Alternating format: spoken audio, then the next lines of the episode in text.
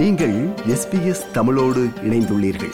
SBS dot com dot AU forward slash Tamil எனும் இணையத்தின் மூலம் மேலும் பல சிறப்பான நிகழ்ச்சிகளை நீங்கள் கேட்கலாம்.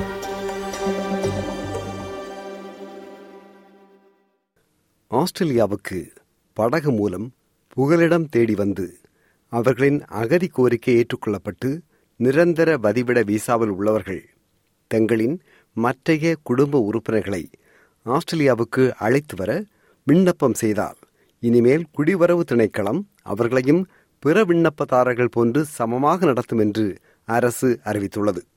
இது பல ஆயிரக்கணக்கான அகதிகளுக்கு நல்ல செய்தியாக அமைந்துள்ளது என்று அகதிகளுக்காக குரல் தரும் அமைப்புகள் கூறுகின்றன.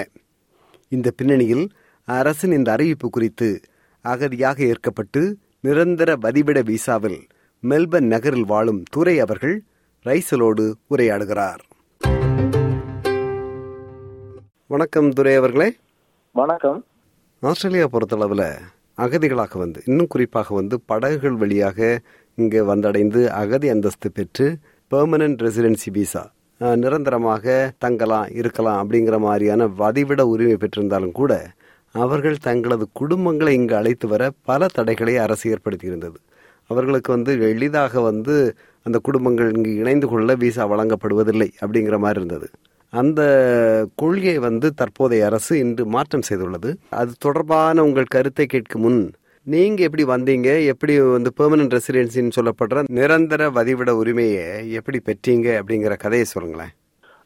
நாங்க ரெண்டாயிரத்தி பதினொன்று பதினோராம் மாசம் முதலாம் தேதி வந்தாங்க அப்புறம் அதுக்கு பிறகு கேமுக்கு போயிட்டு அதுக்கு பிறகு பிஆரோட வந்து பிஆரோட அந்த காலகட்டங்களில் பிஆரோட குடும்பம் எடுக்கலாம்ன்ற மாதிரி தான் அவைய கதைச்சவைய சரி அப்ப குடும்பத்தை எடுக்கலாமன்ட்டு போமெல்லாம் நிரப்பி ஒரு அரசாங்க இதுகளுக்கு போயக்குள்ள அவைய சொன்னது என்னன்னு சொன்னா இப்ப அந்த சட்டமெல்லாம் நிப்பாட்டிட்டாங்க பிஆர்ல எடுக்க இயலாது சிட்டிசன் கிடைச்ச பிறகுதான் அப்ளை பண்ணலாமன்ற மாதிரி அவைய அதை சொல்லிச்சுட்டான் அப்ப சரி என்று போட்டு அதை அப்படியே வந்து இப்ப சிட்டிசனுக்கு அப்ளை பண்ணி இப்போ வந்து சிட்டிசனுக்கு அப்ளை பண்ணா அதே அஞ்சு வருஷத்துக்கு மேல ரெண்டு இழுத்துட்டாங்க.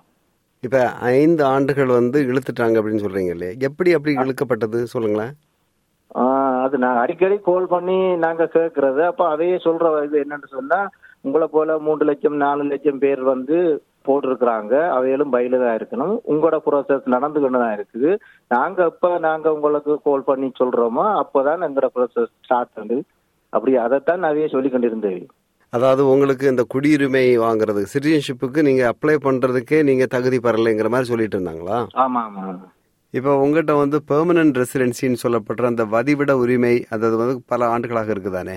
ஏன் வந்து உங்க குடும்பத்தை வந்து நீங்க இங்க கொண்டு வர்றதுக்கு முயற்சிக்கல? இல்ல அப்படி ஒரு ஏற்பாடு செய்தது அவைய பிஆர்ல எடுக்கலாம்னு சொல்லிச்சு. நம்ம அப்ப அதுக்கு பிறகு அப்ளை பண்ணல. அவைய சொன்னது பிறகு நாங்க எப்படி செய்யறது? நீங்க எத்தனை ஆண்டுகளாக இங்க இருக்கிறீங்க? உங்க குடும்பம் எங்க இருக்கிறாங்க? அவங்க ஏன் வரலங்கிறத சொல்லுங்களேன். நான் கிட்டத்தட்ட இப்ப மெல்போர்ன்ல வந்து பத்து வருஷமா இருக்கிறேன். எந்த குடும்பம் வந்து ஸ்ரீலங்காவில மன்னார்ல இருக்கு. குடும்பம் என்ன இப்போ மூன்று பிள்ளைகள் இருக்கணும். மூன்று பிள்ளைகளும் ஆம்பளை பிள்ளைகள்ல அதைய படிச்சு கண்டிருக்கணும். மூத்தவருக்கு இப்ப இருபத்தி எட்டு வயசு. அடுத்தவருக்கு இருபத்தி அஞ்சு அடுத்தவருக்கு இருபத்தி ரெண்டு. மனசு வந்து டீச்சிங் அவ படிப்பிச்சு கொண்டு இருக்கிறான் இப்ப நீங்க நிரந்தர வதிவிட உரிமை பற்றி எவ்வளவு ஆண்டுகள் ஆகுது பிஆர் வந்து கிட்டத்தட்ட நான் நினைக்கிறேன் ஒரு ஏழு ஏழு வருடங்கள். இப்ப ஏழு ஆண்டுகள்ல நீங்க வந்து இந்த ஏழு ஆண்டுகளுக்குள்ளாடி அந்த குடும்பத்தை கூப்பிட்டு இருந்திருக்கலாம் ஆனா கூப்பிட முடியல. முடியல. துரை அவர்களே இப்ப வந்து நீங்க வந்து பெர்மனன்ட் ரெசிடென்சின்னு சொல்லப்படுற நிரந்தரமாக இருக்கலாங்கிற மாதிரியான விசா வந்த பிறகும் நீங்க வந்து இலங்கை போய் உங்க குடும்பத்தை சந்திச்சிருக்கலாம் கொஞ்ச நாள் அவங்களோட தங்கி இருக்கலாமே அப்படி ஏன் செய்யல? பிஆர்ல வந்து நாட்டுக்கு போகலாது வேற எங்கேயாவது உதாரணத்துக்கு மலேசியா இந்தியா வேற ஏதாவது ஒரு கண்ட்ரிக்கு போகலாம். சொந்த நாட்டுக்கு போகலான்ற மாதிரி தான் நான் சொன்னேன். நாட்டுக்கு போனா சில வேலைகள்ல இப்ப இமிக்ரேஷனோ அல்லது வேற யாராவது எங்களை பிடிச்சி வச்சிருவாங்கங்கிற ஒரு நோக்கத்தோட அதை நாட்டுக்கு நீங்க போகக்கூடாதுன்ற மாதிரி அவை சொல்லியிருக்கேன். சில வேளை இப்ப நாட்டுக்கு நான் போயிருந்தா அவங்க இமிகிரேஷனோ யாரோ ஒரு ஆள் பிடிச்சி வச்சிருந்தா திருப்பி வரையிலாத ஒரு சூழ்நிலை. அதால நான் போக ரெஸ்ட் எடுத்து போக விரும்பல போகல அப்ப அதால இந்த குடியுரிமை பெற்றாதான் இந்த நாட்டுக்கு நிரந்தரமா போய் திருப்பி வரலாம்ங்கிறதுக்காக நான் அதை வெயிட் பண்ணி கொண்டிருக்கேன் இப்போ அரசு வந்து இன்று வந்து ஒரு புதிய அறிவிப்பை வெளியிட்டிருக்கு.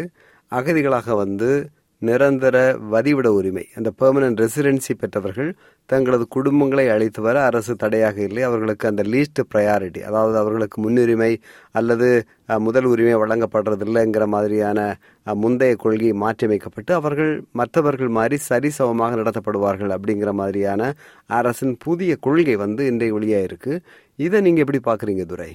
என்ன போல இப்ப எத்தனையோ பேர்கள் இப்ப பிஆரோட குடும்பத்தை எடுக்க இல்லாம யோசிச்சு யோசிச்சு வீணா சிந்தனைகள் என்னென்ன செய்யறன்னு தெரியாம தாங்க எதெல்லாம் செய்து செய்து செய்து இப்ப அந்த ஒரு ஒரு வாழ்க்கைய விரக்தியான ஒரு கட்டத்துக்குள்ள இருக்கிற ஆட்களுக்கு இப்படி ஒரு அறிவிப்பு நல்ல ஒரு வாய்ப்பா இருக்கும்னு நான் நினைக்கிறேன்.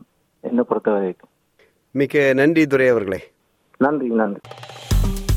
விருப்பம் பகிர்வு கருத்து பதிவு. லைக் ஷேர் காமெண்ட் எஸ்பிஎஸ் தமிழின் ஃபேஸ்புக்